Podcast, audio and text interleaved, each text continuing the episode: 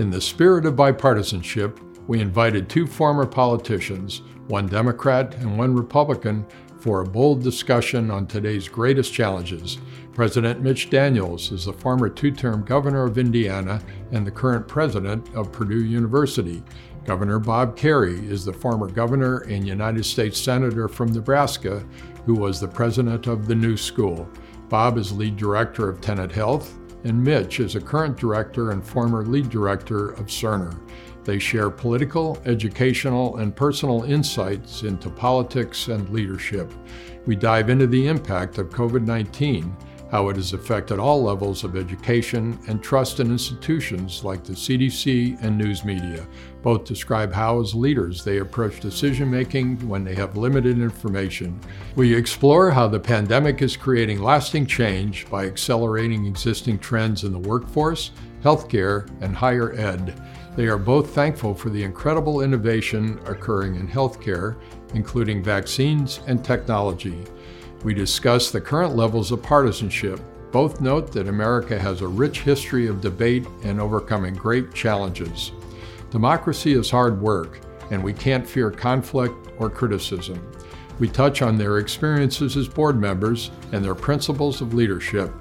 Mitch emphasized the importance of leading change, and Bob highlighted how the best boards and organizations empower all members to be leaders. Good morning, gentlemen. Good morning, Governor Kerrey and President Daniels, and welcome. Thank you. We're pleased to have you at the microphone. So, why don't we kick off with the one thing that's occupied all of our attention in the last couple of years, and that's COVID. And you've each been in a role of actively managing your organizations. Mitch as the president of Purdue University, and Bob as a lead director at Tenet Health. So, why don't we start with the question of what's been the major challenges that you've faced over a couple of years? Mitch, could we uh, lead off with you, please? I think a major challenge was that the uh, discussion was dominated for too long by in, in a one-dimensional way. All of us were quite naturally and human, and in the most human sense, alarmed at, at the beginning, all the things we didn't know. But uh, rather quickly, it became um, clear, at least to some of us, that you couldn't approach this, uh, you couldn't look at this only through one lens. I believe history will judge very, very harshly uh, the decision making of, of, of leaders uh, across society, really, who hid behind the alleged expertise, much of which was later shown to be fallacious, of people in one uh, discipline. You know, epidemiologists were indispensable to, to addressing this problem, of course. But uh, I think too many people fled from their responsibilities or abdicated them, and thereby, I think, inflicted harm uh, on people for whom they were responsible, the institutions that they were charged with leading, way beyond any medical safety or improvements that they provided. I do believe that, again, the, the first, maybe the essential task of any position of high responsibility, by definition, is to balance interests, to assign priorities. Again, by definition, you're dealing with multiple goals and uh, obligations. And in case after case after case, people, I think, ignored the consequences of what they were doing, took refuge again behind alleged medical expertise, and in that sense, I believe, failed in their responsibilities. Bob, as the lead director at Tenet, how did you react to and, and manage COVID? Well, first of all, I agree with Mitch. I mean, this this was a healthcare problem without precedent. I mean, we can go all the way back to 1918, but this is much different than what happened in 1918, and it's connected to the forces of globalism. It's it's not something that you can come in and just say, "I've got a solution. You got to do A, B, and C, and everything's going to be fine." You have to be willing, uh, you have to have the capacity to adjust. With Tenet, it, it, it's still difficult. We still have uh, people uh, saying, well, we're going to cancel all your surgeries. Without any evidence, a patient coming into a hospital to get surgery is going to be at risk. It's a good example of where you just say, this is the way we're going to do it, no surgeries. Or you're going to cut back all elective surgery. Elective surgery was cut back initially, and without any definition of what elective meant. And then it got heavily politicized. You're for the mask, you're against the mask, and it was exceptionally difficult to to both take care of patients and take care of your employees. And what Mitch said again is, is 100% right. This is a situation where you're dealing with, I would say, limited amount of information with a steady improvement in our capacity to, to provide treatment. We've seen that steady improvement, by the way, across all diseases, but this particular disease, you see steady improvement in the capacity to provide care uh, for the individual. So, on the leadership side, I just think the more you can stay open to the possibility that what you what you're doing is wrong, but at the same time, almost contradictorily, don't waver in what it is that you're doing.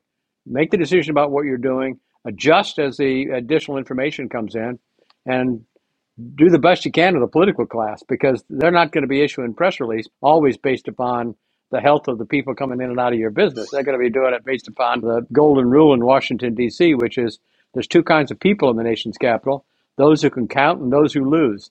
And they're, they're counting voters. So it was exceptionally difficult. And I got to say, I, I do think on balance, we've been managing our way through it. The, the most important exception to that is the K through 12 school environment, where I, I just think almost from beginning to end, we've been making more mistakes than doing it right. Mitch, you made reference to epidemiologists, and that brings up the role of the so called expert versus the, let's say, in each of your case as governors or as president of Purdue, the decision maker. And how do you balance that? How do you specifically, in this case, where a lot of people were immediately believing what the experts were saying, you were a decision maker and and recognizing that there needed to be some balance. How do you handle that, Mitch? Start by asking yourself what what is my assignment? In our particular case, the assignment was to enable tens of thousands of young people to grow and learn and advance uh, ed- educationally, academically, as uh, uh, quickly as possible, get on to productive lives. And we interrupted that temporarily, as others did. There was so much we none of us knew. And I think any decision or even mistake that people made in the first few months of this experience, I think, has to be uh, excused. We all made them, and none of us knew uh, what we needed to.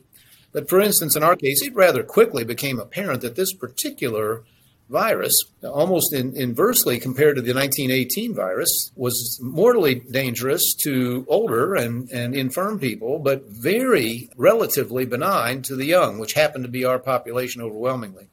And so, you know, we simply looked to our duty and said, it's our job to keep this place open if we can, consistent with some reasonable uh, degree of safety.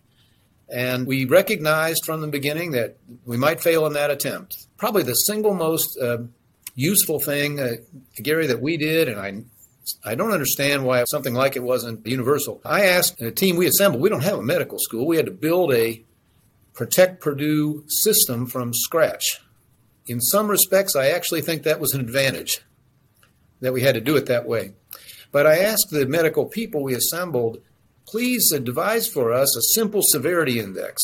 Because what I really want to know is not, uh, you know, how many people have the bug. Any significant number of students, faculty, or staff are getting very seriously ill. That's when we take no chances and close down.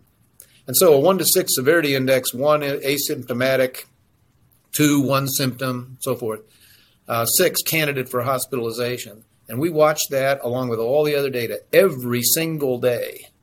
Uh, now, as it happened, after 6,400 cases in the ca- in the academic year that finished last June, fewer than uh, 2% ever reached level 5. That told us that all things considered, we had made a correct choice because our students did not sacrifice a year of their lives, did not have to set back their life plans by a year as so many others did but we, we, we recognize that might or might not prove the right choice, but to fail to try, we thought would have been a dereliction.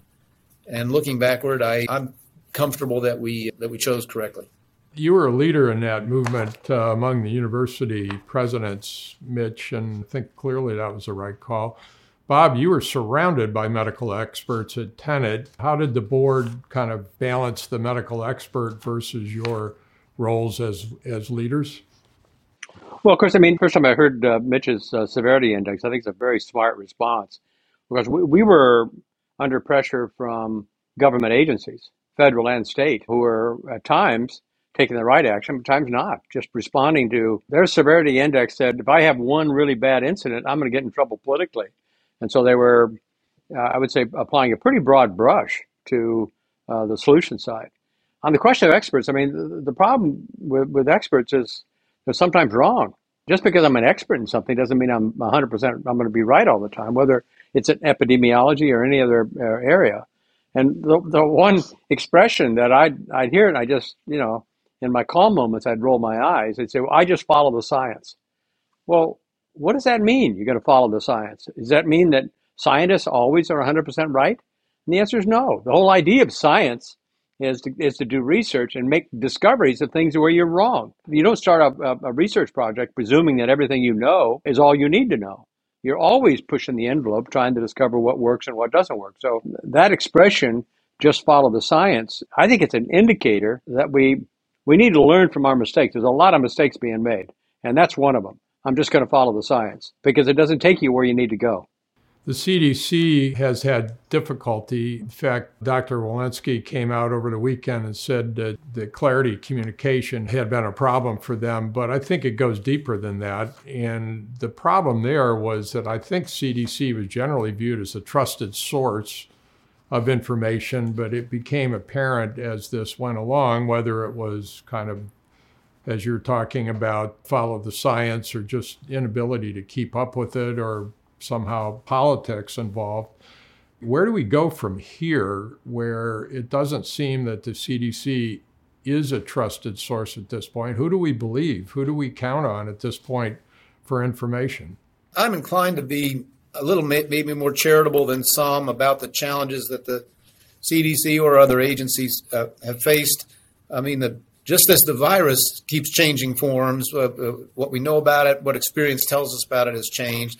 Yes, of course, things said that proved uh, incorrect later. In some cases, I think there were statements made either by folks there or elsewhere in in public life that were agenda driven as opposed to science driven. But I don't think it excuses people who were responsible for large entities, businesses, or institutions like ours from making independent judgments. And once again, it was too easy, and, and too many uh, people, I think, took the easy way out of, of hiding behind highly, highly cautious attempts to make failsafe what is was never going to be. We were never going to stop this virus cold. It, it should have been clear from very early on that we were in the business of managing our way through it the best we could. I think that's better understood now with the benefit of, two years' experience. But I, I don't think it would be fair to lay uh, excessive blame at the foot of that agency or, or any other uh, source of information. Actually, if I'm going to be highly critical of any institution, Gary, it's the news media, which I think did an atrocious job not only of failing to explain a complicated, alarming situation to the general public, but of misinforming them day after day after day. You know, hysterical reports of cases as though as though a case in a nursing home was the same as a case on a, in a sixth grade classroom. Clearly self motivated by the, the, the opportunity to drive ratings and clicks and viewership and so forth. I, I really think it was disgraceful, and it contributed to prolonging the period in which we did not deal effectively and sensibly in a balanced way with our challenge. Bob, where do we go to find a trusted source of information about something like COVID? Well, I mean, there are lots of, and I, I think the CDC is reliable. In, in America, I mean, it, it, needs to be pointed out, it's rare that you get a standing ovation if you say, I'm from the government and I'm here to help you. So we start off with a, I think, a healthy distrust. I think it goes too far when it becomes personal and people attack people. I mean, it's, what Mitch is saying about the press is 100% right. You have to choose who you're for and who you're against, as opposed to trying to decide what's the best way to protect myself and my family and my friends. And I do think that, that what Mitch described for Purdue is is the smart thing to do. You got you got a range of severity. I mean, actually, right now, I I, I wouldn't mind getting COVID as a consequence of uh, what I see, and I, I, I, talk to doctors and, and other people who are, are experiencing this, the symptoms are relatively mild. I'm not actually going out and trying to become infected with COVID, but I think not trying to get an absolute answer. If I do the following three things, I'll never get infected because I think that's not going to happen. You you may still get infected if you do everything right. I'd like, if you don't mind, Gary, to focus a little attention on one area where I think we've really gotten it wrong. Not in every school system, but in the K through 12 environment. I mean, what Mitch said is 100% right. We've got all kinds of evidence, not just from CDC, but from, from health agencies across the country, that this particular virus was going after older people. And we haven't thought about that whole child and, and the education and the, all that they need. And it's been brutal. We're going to be paying a price for that for a long time because the whole school system, the public system, and the private as well, to a certain extent, is set up for one thing. You've got to be able to read by the time you hit third grade, and then uh, you read all this stuff to advance your education. And I don't know what the numbers are, but there's going to be a lot of kids uh, showing up in third grade that don't have those reading skills as a result of the, the, the rules that we imposed that by my lights didn't add much value in terms of health security. Mitch, how's that going to affect uh, higher education? It's certainly affected it already in terms of the confidence, which was which was suffering anyway. The percentage of people, and young young people and their families who who see value or sufficient value in higher education, at least at the at the prices that are being charged anymore, was shrinking anyway, and it took a, another double-digit drop last year. Maybe it will recover some in time, but that's a starting point. It was the biggest single one-year drop in um, enrollment. It's been dropping for 10 years, but t- typically by basis points or something, it dropped to three, three and a half, I guess, percent uh, this last year. That's that that's a bad thing overall for society, and it's a bad thing in the individual lives of people who choose to bypass that opportunity. And we know from research that it's not just uh, the pre-existing problems; it's the way the system dealt or didn't deal with COVID that has dissuaded a lot of a lot of people uh, from uh, pursuing uh, education that they probably not everybody should be going to four-year colleges but many people who should uh, probably aren't right now, and that's that's troublesome. How many years in a row, Mitch, have you been president of Purdue without having a tuition increase? This is year nine, and, and we are uh, already pledged to the 22 uh, school year, so it'll be at least 10 years. How have you done that? It's a matter of what you focus on. I guess this is a general principle that applies in all contexts and all to all sorts of leadership responsibilities. But we have never said that affordability was the only goal, but we tried to establish it as a primary goal of what we were doing here. I learned a long time ago in healthcare, by the way. I was working at a major pharmaceutical company for a very long time. One of the best lessons I, I ever heard, I didn't learn too much from business consultants who came through, but one that I did. we were talking about the, the need to control expenses at a very difficult time in the in the unit I was leading. And he said, You're very rarely going to find a place to take a cleaver and take off a big piece of fat. Said, The problem is the fat is marbled through the animal. And so that's been the case here, too. We found a few things, by the way, switching to more consumerist healthcare from a very old fashioned model saved us eight digits worth of money year on year. That was one counterexample. But basically, the answer is we tried to get everybody focused on this. We said, listen, Thank goodness we're a place where people disagree about every subject you can imagine, with the possible exception that we all agree we would like this place to be accessible to, to young people of all income levels and all socio and economic strata.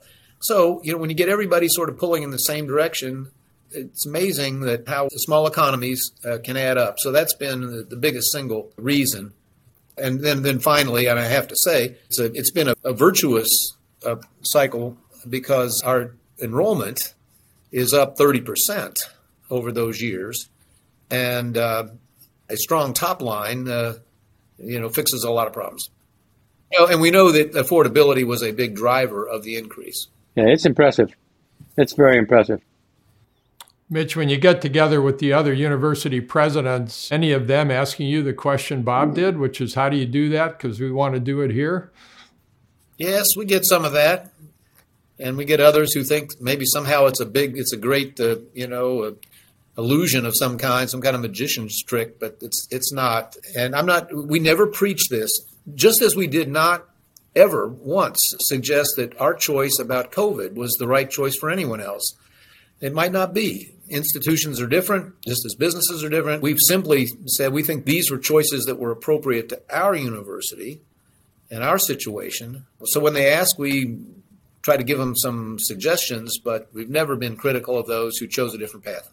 It's a pretty good example. One of the challenges once you accept a leadership position, which is that very often the most important choices aren't between good and bad.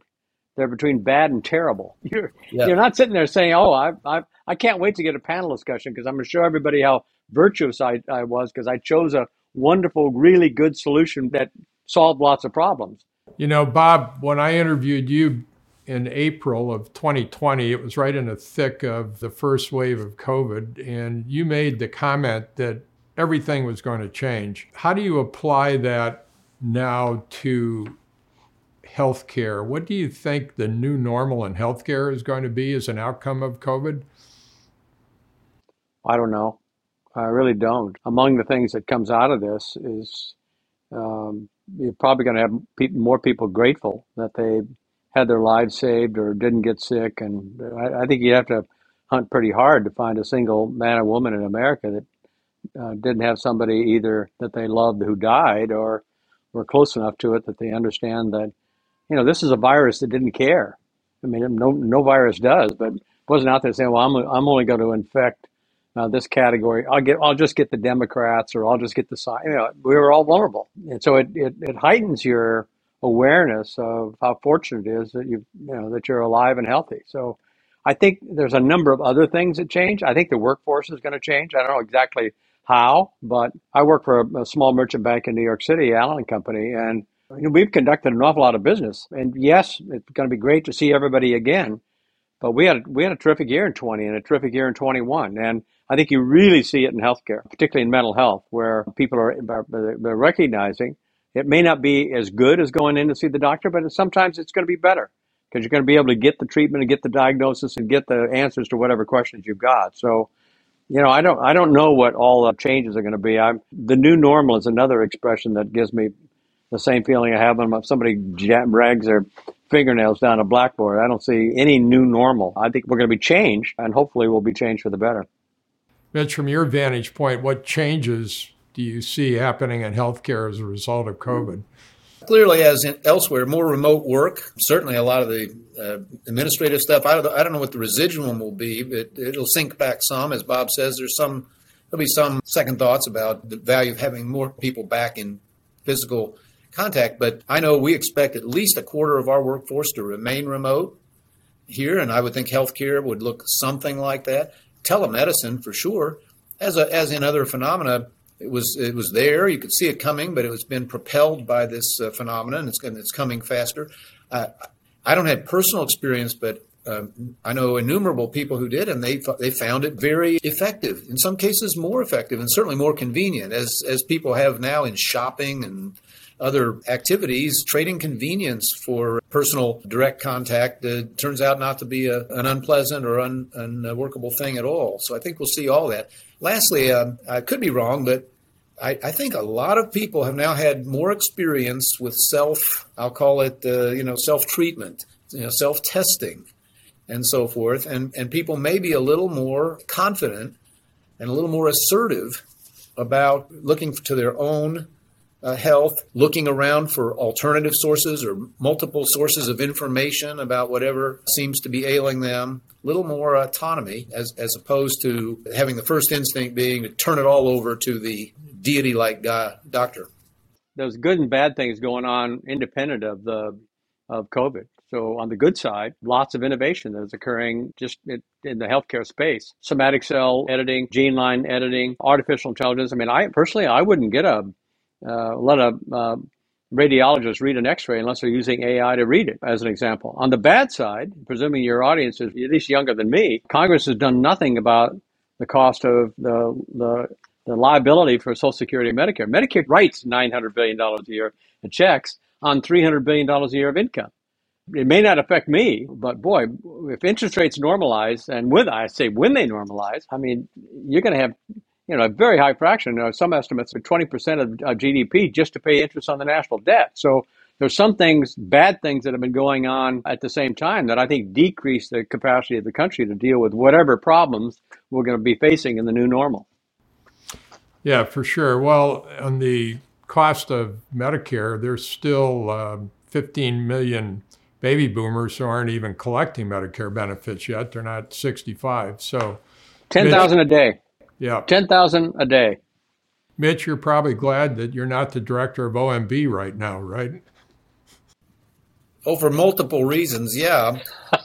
you know, but you know, Bob's right, and and it, people have been writing books now for a generation about the uh, intergenerational unfairness of our uh, situation. You know, specifically the, the, the safety net programs, but that's hardly the only example. And what we just done in COVID is the latest, I think, tragic example. If a fair test of a just society is how it treats its children we don't we don't stack up too well. And this is the latest instance what we have done to the youngest in this society in a i believe overreactive attempt to uh, protect their elders is i think bob said we're, we're going to be paying the price young people will be paying the price in, in perpetuity. So don't get me started on that sermon but it, it, it's it's it's it's certainly applicable to the experience we've just gone through. And unfortunately that's only the most recent of many examples yeah, I agree. You know, one thing, uh, Gary, that uh, Mitch and I are working on together started a couple of years ago at the peak of COVID is we identify a problem in, in the United States where the manufacturing capacity in the biotech space is insufficient to keep us with a comparative advantage of the rest of the world. So I've been involved with creating a company called National Resilience. It's just, it's an example of the innovation that continues to go on. From my light, it's a great source of hope, but it's also a roadmap of how the government should be responding to crises like this. It, it's it's a mistake to assume that anybody, I don't care who they are, at the federal level, is going to be able to come up with an answer to uh, whether it's a healthcare economic problem uh, that's going to work for a nation of 330 million people. It's, that's not how we got to where we are today, and it's not how we're going to make progress in the future. Yeah, and by the way, just just to pick up on another potential positive, uh, Bob mentioned a couple of minutes ago, but the miracle that these vaccines were uh, produced as effectively as they were and as quickly as they were should really, I hope, throw the doors open to lowering the barriers that we have historically put in the path of innovation like that, changing our, as we should have a long time ago, our uh, methods for evaluating and determining which medicines and other medical treatments are uh, ought to be available to the public. If we capitalize on that learning, we could see a lot uh, faster innovation, a lot more uh, effective innovation uh, in and out of crises uh, like the one we've just been through. I agree with that as well. We're tracking with you here at Think Medium. We just started a show called Day Zero, where we're interviewing founders, primarily of healthcare companies, as a way to promote innovation across all of healthcare. You know, back to higher ed just for a second, and then I'd like to move into this whole discussion of our partisan times. But we've seen in healthcare substantial consolidation across all verticals, really. Health systems, health plans, companies, Bob and Allen and company have probably been active in that through through the years. But what about higher ed? Seems like we've got more educational institutions than than we can support. Is there any way that we'll see consolidation in the higher ed industry? It's happening and is likely, I think, to accelerate. As so often happens, people have identified this trend for a long time. Clayton Christensen, you know, one of the great uh, thinkers about innovation and about uh, disruption in markets, over forecast this a decade ago. It hasn't happened as fast as he thought, but we've lost 70 schools in the last five years. Many of them were, some closed, but many were rolled up in some other institution. I think you'll see a good bit more of that. Unlike the market for healthcare, which at least for a long time is going to grow as we age, the market for higher education has gone flat, at least traditional higher ed. We're not having, in my judgment, nearly enough children in this country. And so the number of 18 year olds, the traditional market, has gone flat or even slightly down in some places. So, yeah, there's a lot of pressure. Uh, there was a lot of pressure even before the rising skepticism over cost, even before the uh, perhaps mishandling of the of the pandemic, and the market is belatedly beginning to speak. Yeah, I think you know there's two kinds of consolidations. One is uh, small liberal arts colleges just can't make it. Everything worked for 40 or 50 years or 100 years or however long, and it no longer works. It's, it's not the worst thing in the world if a non for profit goes out of business. We don't get all teary eyed when a for profit company goes out of business, and sometimes the not for profit doesn't make it. In fact, my own view is they're, they're in some cases, the not for profit ought to put a, a fuse and say, we're going to do this for 10 years, and then we're going to have to make the case as to whether or not we survive any longer. And I think there's another thing that, that particularly in the in the not for profit higher education. And Mitch is a great example of this. There are some times when there's an advantage in uh, you know participating in the for profit sector. Your merger with Kaplan, I know it was controversial in the beginning, but I think it's worked really, really well. And you might add a little detail on why you did it and what's that what, what that's done for Purdue.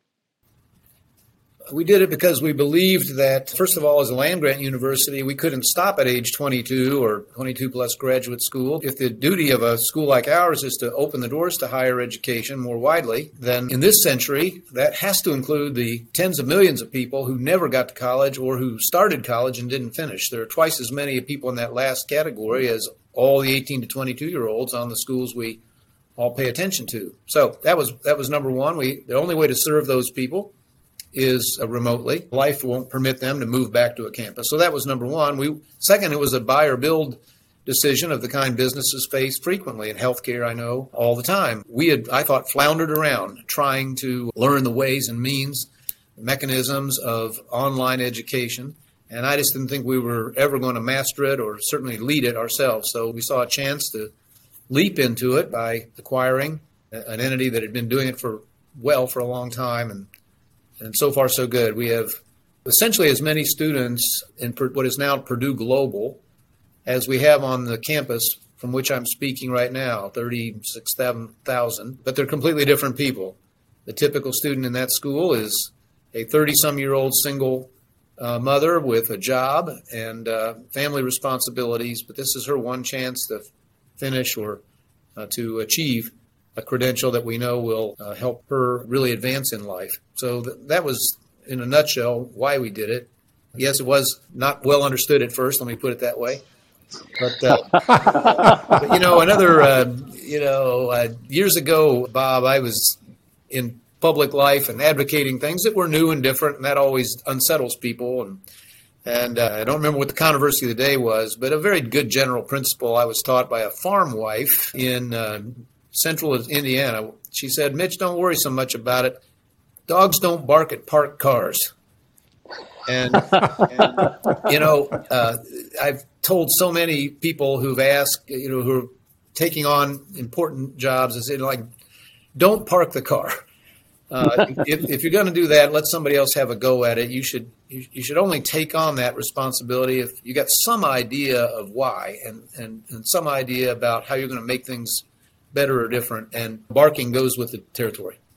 So, Mitch, I presume you agree with me. One of the underappreciated things that American citizens do is to agree to be on boards of directors for higher education institutions. I presume for the moment you agree with that. Your board must have been nervous when you first uh, uh made this proposal to them because there, there was some disagreement, as I understand it. First of all, would you advise our audience to say yes if a university president asks them to be on the board? Uh, and if they say yes, how would you advise them to behave yeah. in order to improve the effort? That's a very, very important question because I think most of the problems that we find in higher ed, and there may be some healthcare, I think there are some healthcare parallels. I've been close enough to a, a number of big systems and other big players, an insurer in one case. It's a very useful and, and important task to take on, but you should only take it on if you really plan to press for change. You know, a tough love approach way too many people in the in the higher ed space. I've, I've said so often, some of the toughest business people, some of the most resolute professionals I ever met, go all squishy and wobbly in the knee when they get around dear alma mater. And you know, just whatever you guys think is best, give me the fifty yard line seats. And if you're only going to do it out out of uh, affection, then probably you better let somebody else do it, especially at a time of of great uh, pressure on the system as now. And I believe I've seen some of that in some big healthcare systems that I've been around. It's maybe less pronounced, but it's but it's there too. I mean, you should go in with a set of questions you really want to ask um, about uh, how we're doing things and how we ought to, how we can do it better and why it costs as much as it does and so forth. But how important is the board? Define people that are willing to do that. How important is your board? Well, it can be fundamentally important, and again, I don't think it's any different in in healthcare, but certainly in the bylaws of every school I've ever looked at, the board is words is law, but the boards too often have abdicated that responsibility, delegated it to, to folks who have acted too often out of self interest and not out of the interest, long term interest of the institution. Here at our place, the board's involved in everything. I don't want a rubber stamp board. In fact, I the opposite. And when, when they put their chop on a decision, it's permanent until some other board maybe changes it. it. It's sort of like executive orders in the federal government. You know, they're well and good, but they can be undone at the stroke of a pen. So it's the parallels to a congressional statute. And the boards that take on that responsibility, I think, can make a lot of change and can be uh, the kind of stewards that they're supposed to be. Bob, you're the lead director of the Tenet Board. What role does that play? What are your main responsibilities as a lead director? Well, support the CEO and don't pretend that you are the CEO. So I think you need to know what you're supposed to do, but in my view, it's at least as important to know what you're not supposed to do. So you have an obligation, first and foremost, to evaluate the CEO. If the CEO is doing a great job, you extend them. And if they aren't doing a great job, you terminate them. It's not, not the end of the world for them. You're not doing them any favor if they miss five straight quarters and keep accepting the excuse that the dog ate their homework. I think that's the most important. The second, and it's connected what Mitch is saying. When I have to go on a board, particularly not-for-profit boards, but for profit as well, I just my my rule is I never have to quit because I'm only doing it for one year. You have to persuade me to do it a second year. And altogether too often, a board member thinks, "Oh my God, they're not asking me to run for reelection." That's not an insult. A board has to change. It's got to be, and we had to do a lot of changing in the in the Tenet board, but it's got to change. So I say to the board, it's not insulting if if the nominating committee uh, doesn't want you to stand for, for election because it may be, in fact, it's likely to be that what we need today is not what we needed five years ago when you came on the board. Yeah, well, Mitch, you've been a lead director and went through some major changes at a company that we're both together on the board. So, how did you view your role there as lead director? With trepidation. Um, but uh, um, you know, it's a it's a very solemn responsibility. Everything Bob just said sums it all up, and I think in a healthy way, today's boards, certainly in the in the for-profit sector, and I hope this is spreading in the in the not-for-profit sector too, are taking those responsibilities more seriously than they used to. It's not a social club. It's not simply a support group for whoever the executives are. You're expected, and you should expect yourself to know uh, with sufficient depth how the entity is doing, constantly press for improvement, and to be prepared, as Bob said, to, to step back if that's not happening, or if there's someone that might ask better questions uh, than you than you've been asking.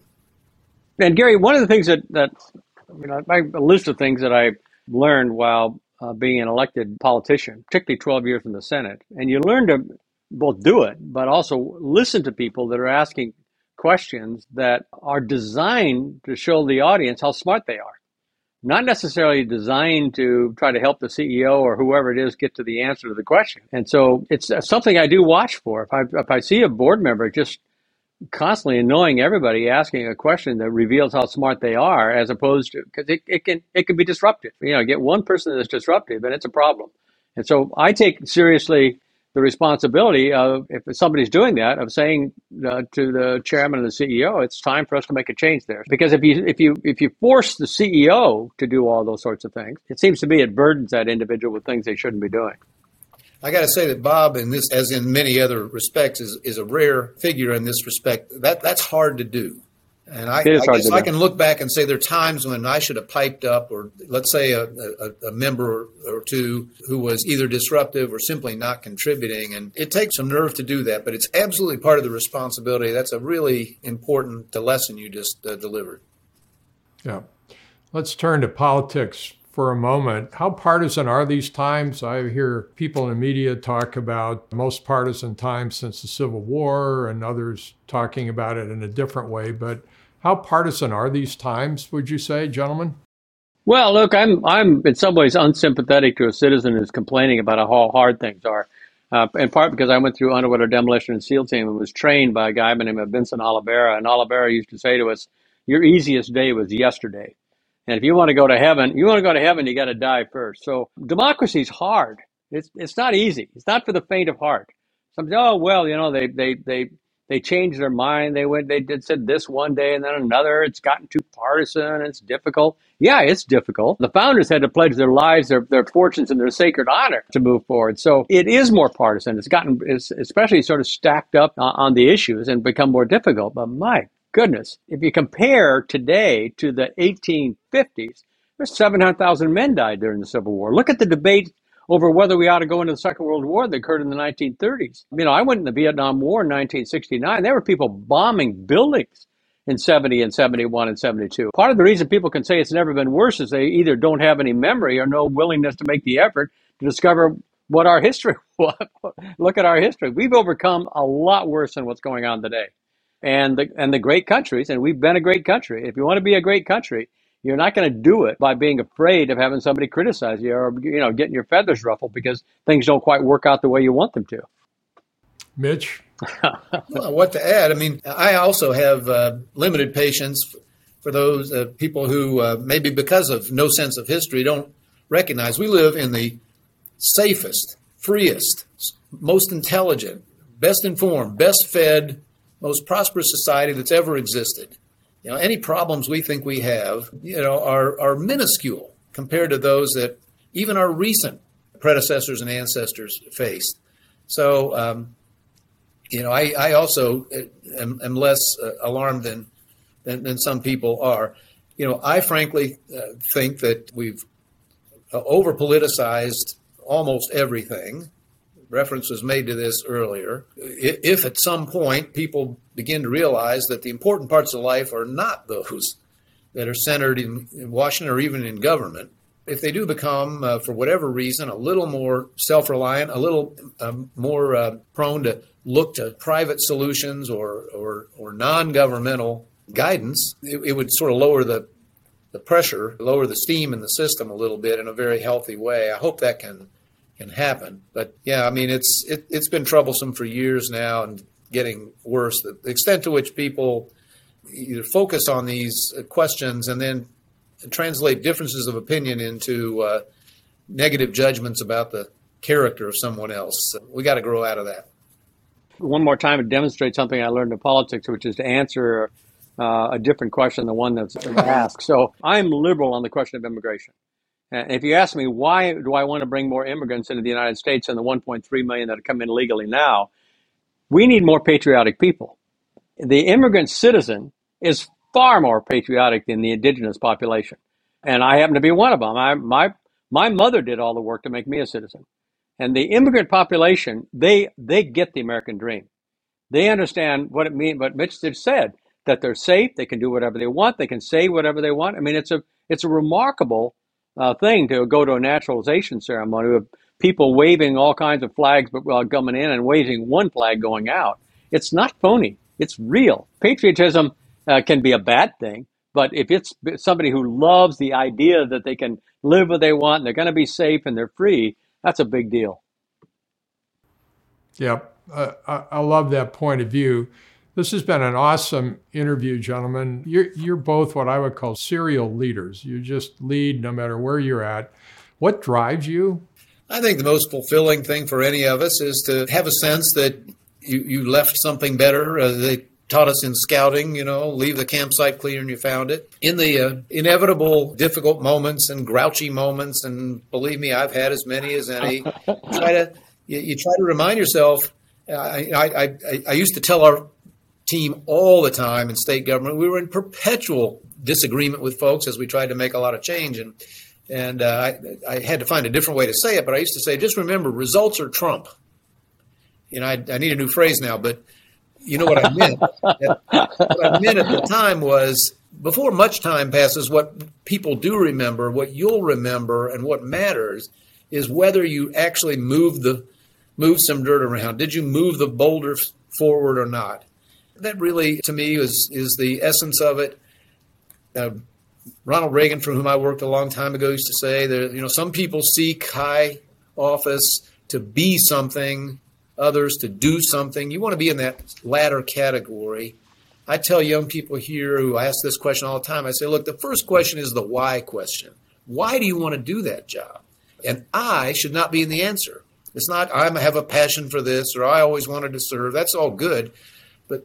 But the answer to the why question should start with you or us and how things are going to be better. If you're lucky enough to get that done afterward, that's all it's really going to stick with you.